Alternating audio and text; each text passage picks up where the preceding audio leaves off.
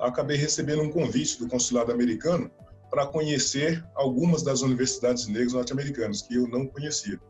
E chegando nos Estados Unidos, conheci algumas das universidades negras americanas, não preciso nem dizer para você que eu fiquei maluco.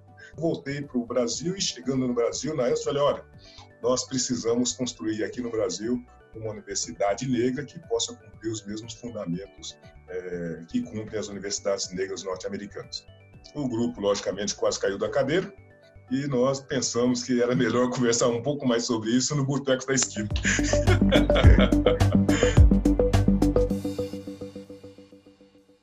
Olá, estou hoje com um visitante ilustre, um convidado muito especial, é o professor José Vicente. Ele é o reitor da Universidade é, Zumbi dos Palmares, é uma é, universidade única, como a gente vai daqui a pouco conversar, e é uma satisfação ter hoje você aqui com a gente, José Vicente. Obrigado pela tua participação. Uma grande alegria, uma grande satisfação poder revê-lo e podermos conversarmos. Me conta um pouquinho da tua história antes da gente começar a falar um pouco de universidades e coisas assim. Eu sou um caipira de Marília, né? um batedor de café, um batedor de minduim. Ou seja, filho de pais é, é, é, boias frias, de pais que trabalhavam na roça, caçula de seis, e até por ser é, é, o caçula, eu obrigatoriamente tinha que acompanhar meus pais na roça. Mas eis que, não sei por que exatamente, mas debruçou sobre mim um, um gosto pela leitura. E por conta disso, é, eu gostava muito de, com o dinheirinho que eu ganhava na boia fria e depois engraxando sapato e fazendo as pequenas vendas de biscoito e coisas pela rua, eu comprar, gostava muito de comprar os gibizinhos de Bang Bang, né, os, os faroeste do meu tempo. E isso, então, me tornou muito interessado pela leitura e, a partir da leitura, eu pude vislumbrar um universo que permitiu, inclusive, pensar que aquilo que estava definido como um destino manifesto, de um boia fria, é, é, pobre, que teria muita pouca coisa para fazer que não se reproduzir como um boia fria, de repente se colocou como é, uma utopia possível. Tive a sorte de que a minha mãe, então, em algum momento compreendeu que eu deveria deixar de frequentar a boia fria e entrar é, é, no, no parque infantil e a partir do parque infantil pude iniciar os estudos na escola pública e a partir das escolas públicas um dia é, entendi que tinha um grande destino para mim. E por conta disso Marília né, ali no interior de São Paulo tinha ficado muito pequena e o lugar de fazer coisas grandes de realizar as coisas grandes devesse ser é, na capital aqui em São Paulo. Por conta disso eu então me inscrevi à época né, na polícia militar, a polícia militar significava a possibilidade de dar um salto é, é, é, qualificado em todas as dimensões da minha vida pessoal. Chegando em São Paulo como soldado, vislumbrando esse, essa fantástica selva de pedra, é, fiquei mais entusiasmado ainda. Aqui, é, rapidamente, retomei meus estudos e no desenvolvimento dessa vida estudantil acadêmica é que surgiu, então, tantas outras frentes, tantas outras é, é, possibilidades. Conta um pouco como surgiu a ideia da Faculdade Zumbi dos Palmares, que afinal de contas você é um dos idealizadores e principais nomes aí, né, que criaram essa ideia tão interessante. Então, logo eu cheguei em São Paulo, eu ainda estava na, no primeiro colegial. Então, aqui rapidamente eu fiz é, é, o segundo e terceiro colegial e concomitantemente, ingressei no curso de Direito da Faculdades Integradas de Guarulhos. Na Faculdades Integradas de Guarulhos, tinha é, um, um grupo que se constituiu para disputar o diretório acadêmico. Eu me envolvi lá naquelas disputas pelo diretório acadêmico e acabei me elegendo vice-presidente. E dentro do diretório acadêmico, esse tema da educação, inclusão, negros, é alguma coisa que foi se desenhando e que eu fui me aproximando. Uma vez formado, eu fui para a advocacia e na advocacia eu acabei é, me envolvendo com as discussões do meio ambiente. Era um tempo que os meio, meio ambiente e direitos humanos estavam muito intensos. Eu acabei integrando uma comissão na Ordem dos Advogados do Brasil e ali, então, é, a partir do meio ambiente, nós criamos uma subcomissão de direitos humanos. E ali começou a se discutir os direitos humanos, aprofundar essas discussões, pensar o negro, a inclusão, etc. e tal. E tudo isso, ao final, se transformou no primeiro congresso é, de estudantes negros do Estado de São Paulo. Em seguida, eu fiquei eu e mais algumas pessoas ficam muito mais interessados pelo tema, e eu acabei, até por interesse muito particular, me inscrevendo na Faculdade de Sociologia, na Escola de Sociologia e Política de São Paulo. O primeiro fato é de que lá tinha muitos negros e de que, da mesma maneira, tinha uma pregação muito intensa. O sociólogo tem que fazer a intervenção no social. E isso daí ficou muito claro e a gente juntou com esses jovens negros e é, é, veio-se o debate, primeiro, de por que não tinha os negros nem na ESP, número significativo, nem fora da ESP, e como nós poderíamos fazer para minorar esse problema. E disso é, iniciaram-se os seminários, os debates, e em algum momento desse seminário, desses debates, eu acabei recebendo um convite do consulado americano para conhecer algumas das universidades negras norte-americanas que eu não conhecia. E com isso fui para os Estados Unidos e chegando nos Estados Unidos conheci algumas das universidades negras americanas, não preciso dizer para você que eu fiquei maluco.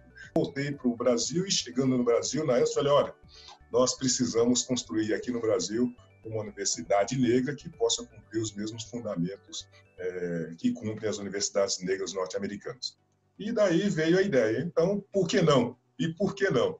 E desse por que não a gente é, de uma forma, logicamente, muito romântica, artesanal e irresponsável, né, colocamos de pé o projeto de construir a primeira universidade negra brasileira, que a partir de 1999 começou os, os debates, as discussões, a estruturação do projeto e no, no dia 20 de novembro de 2003 estava, então, aberto o vestibular do primeiro curso de administração de negócio da Universidade Zumbi dos Palmares.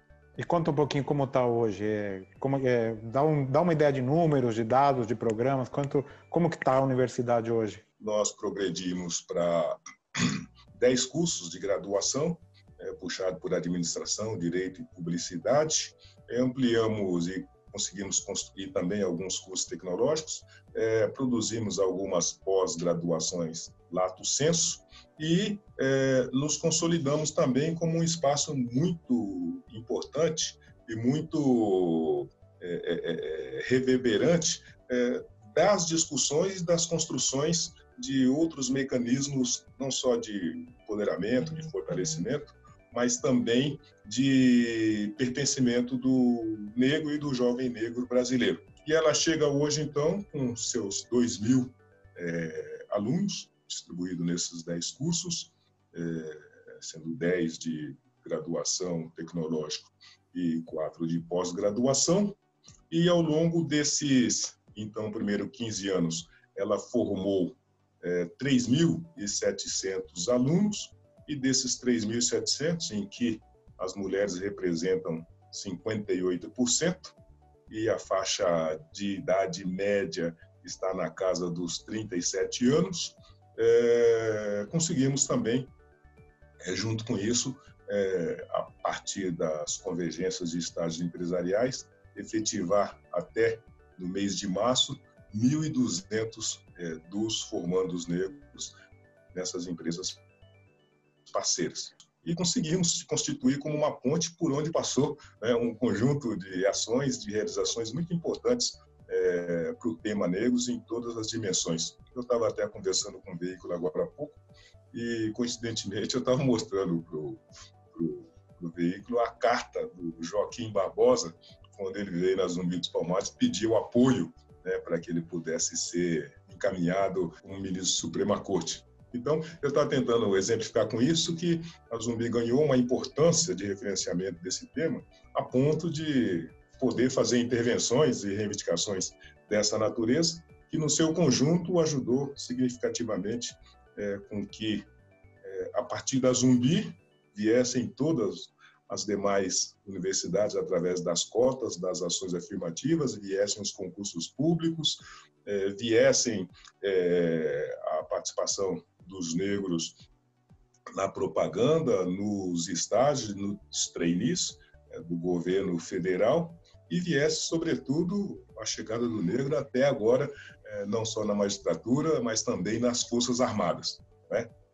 Tudo isso a partir de uma ocupação é, permanente de espaços públicos relevantes e no seu conjunto conseguia identificar para o jovem negro nós podemos né? e você pode estar onde você quiser você pode ser o que você quiser como você mesmo pôde perceber em algumas oportunidades levar mil jovens negros para dentro da Sala São Paulo, ou levar os negros para dentro da virada, ou trazer um seminário internacional é, nomes de é, primeira linha, ou poder receber desde Hillary Clinton, é, é, Graça Machel e todas as grandes personalidades mundiais para dentro da Zumbi dos Palmares, é, em verdade é, se constituiu é, no mecanismo importante de não só superação, mas também de expansão e de elevação desse tema negros na sociedade brasileira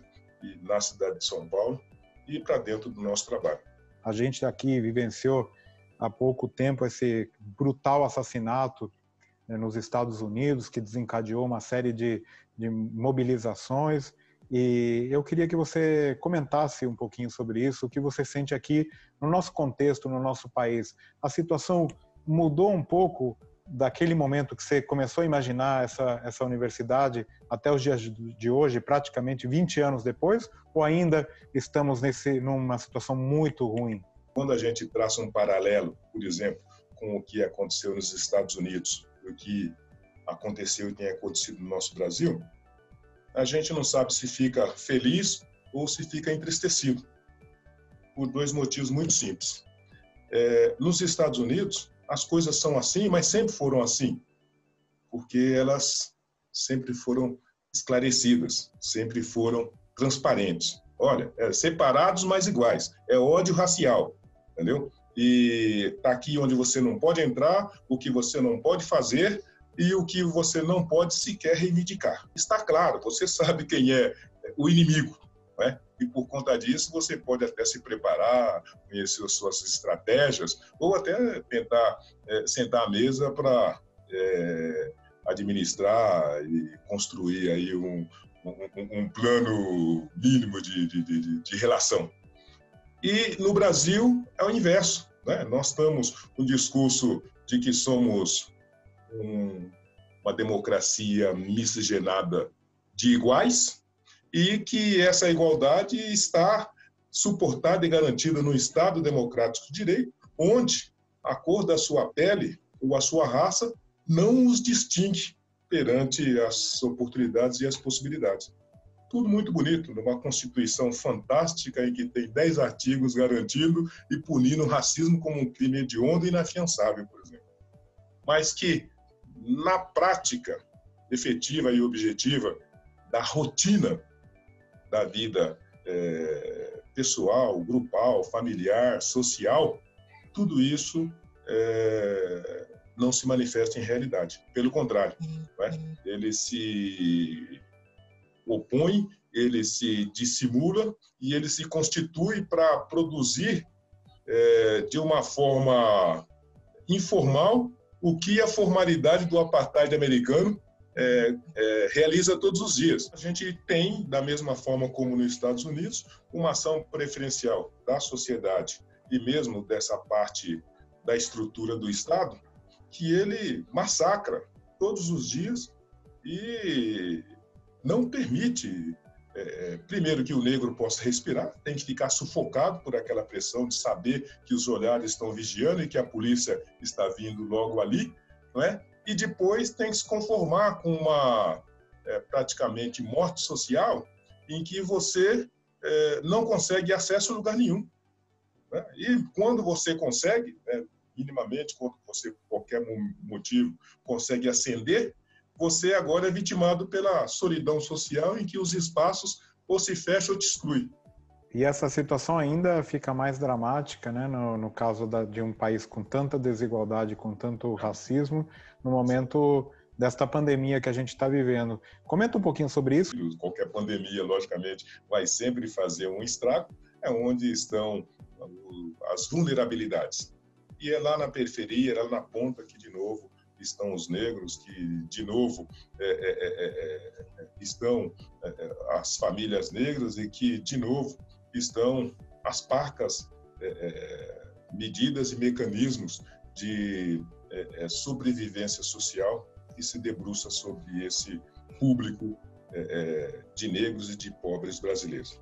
A gente nem só está assistindo, como não sabe nem ao certo se se condói mais com a ação do vírus agora ou se sofre antecipadamente pela ação é, é, é do pós-vírus, né, que vai significar da mesma maneira um, uma brutal é, é, é tragédia para essa parte dos brasileiros. Esse estrago terrível que ele vai produzir nessa franja social de vulnerabilidades, onde está, sobretudo, o negro,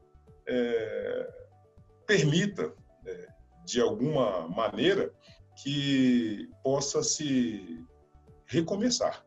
Eu também não sei como, mas tomara que seja possível recomeçar. Diferentemente das vezes anteriores na história, nós tenhamos agora é, a honestidade, o compromisso e a vontade de efetivamente construir pontes possíveis para diminuir esse fosso e para permitir que esse pessoal não caia no precipício.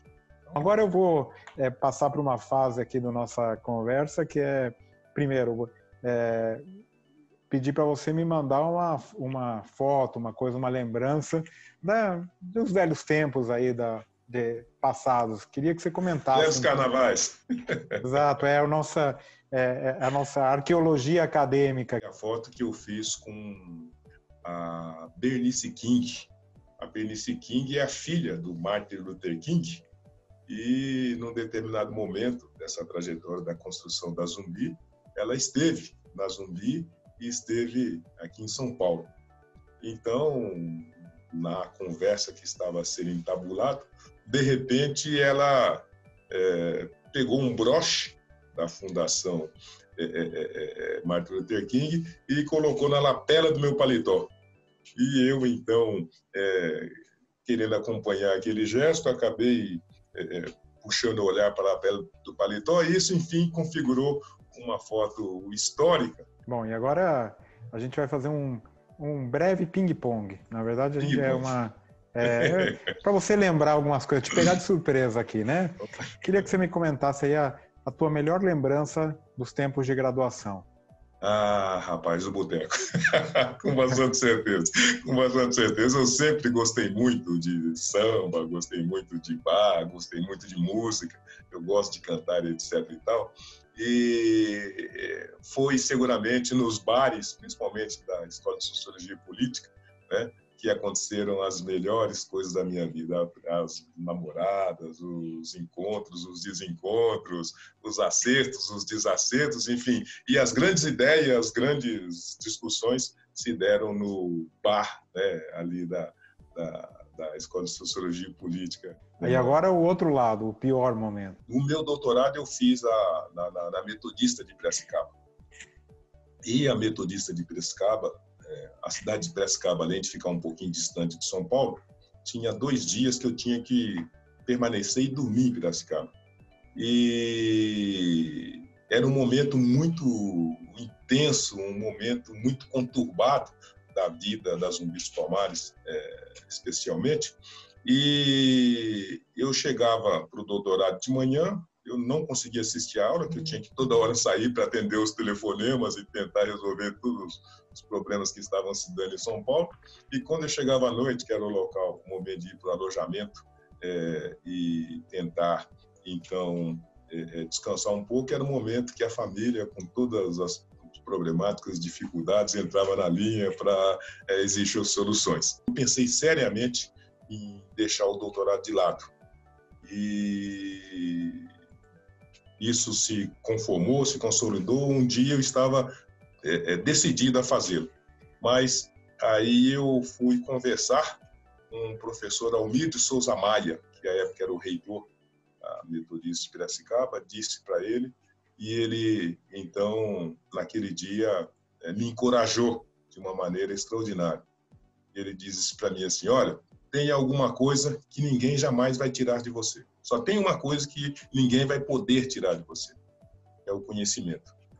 E mais do que o conhecimento, para você, nesse momento e para Zumbi dos Palmares, é indispensável que você termine esse doutorado, porque ele vai fazer a diferença é, para sua instituição, para você e para sua vida.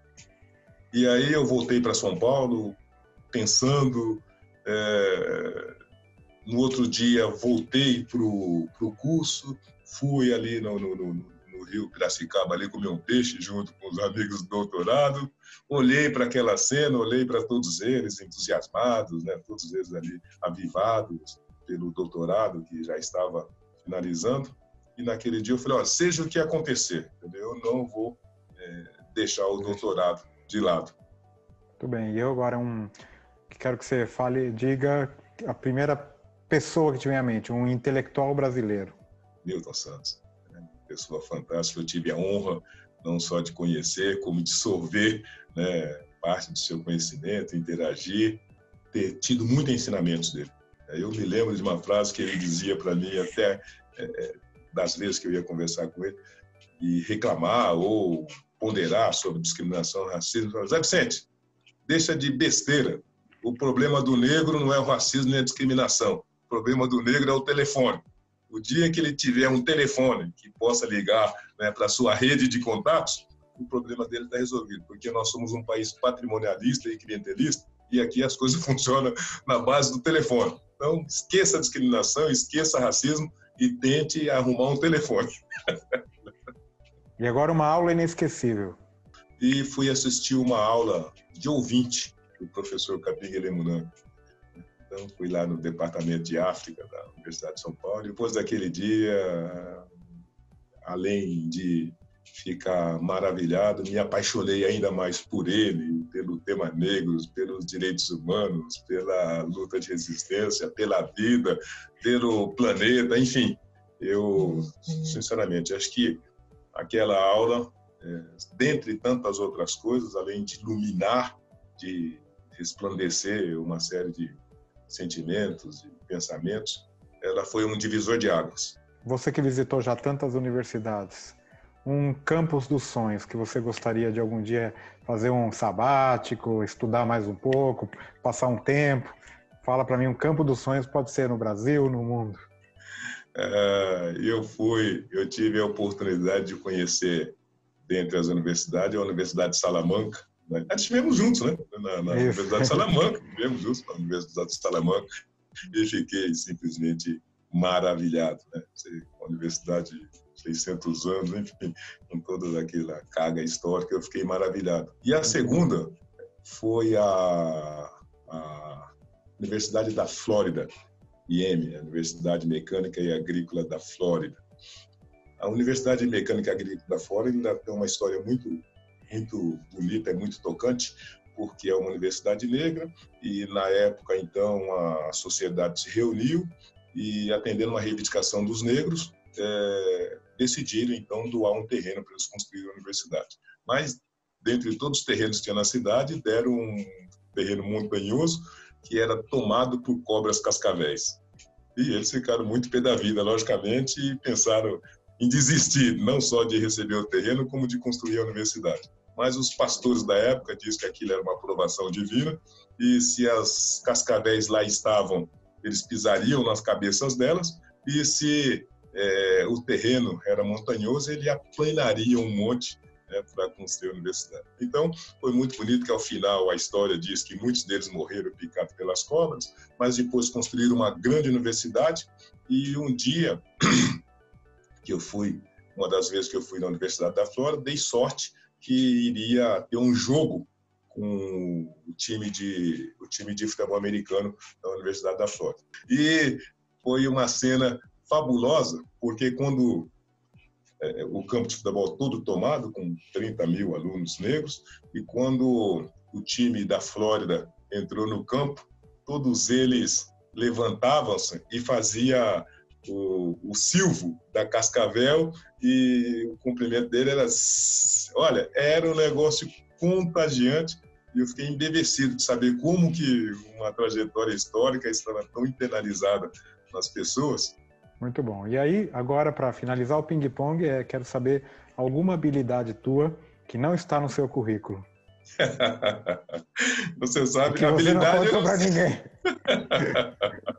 habilidade não, mas talvez um gosto, né? Eu gosto muito de karaokê. E isso eu não escrevi para ninguém porque, apesar de gostar, eu tenho convicção de que não sou das melhores vozes.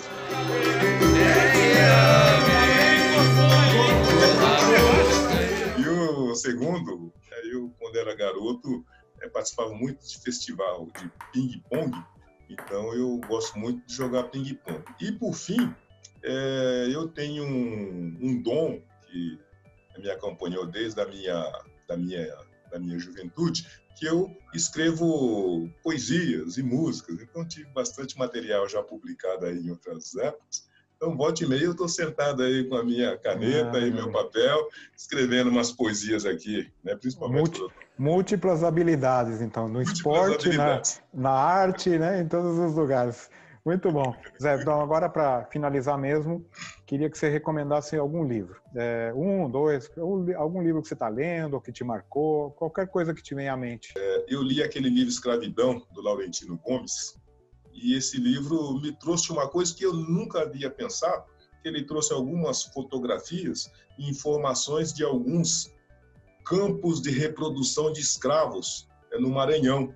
Né? Ele trouxe algumas informações historiográficas de que muitos dos senhores de engenho construíam campos onde as mulheres negras é, reproduziam escravos entendeu? Reproduzia automaticamente escravos para que é, a partir de algum momento, cincosidade pudesse ser vendida. Então, era uma indústria de fabricação de escravos que eu não sabia e que eu nunca tinha visto um documento historiográfico dessa natureza. Então, quando eu li o livro, conheci uma série de outras particularidades e tinha essas notícias é, que, para o meu gosto, são muito importantes, eu fiquei maravilhado com o livro. Então, é, o Escravidão, de Laurentino Gomes, é um livro que eu sugeriria para quem é, gosta desse tema.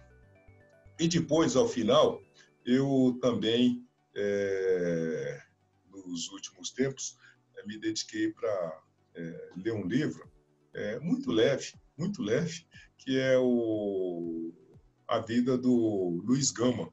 logicamente, eu já tinha visto na universidade, li e tal, mas esse livro é, é, é um livro muito bem construído, que traz alguns viés e algumas facetas de um Luiz Gama que eu também não conhecia. Então, conhecendo ele, a sua trajetória, a sua mãe, como é que foi, como é que se deu, eu fiquei assim fascinado, maravilhado, é, morri de inveja e fiquei me sentindo um zero à esquerda. Eu imaginei, puxa vida, se esse homem fez isso, entendeu?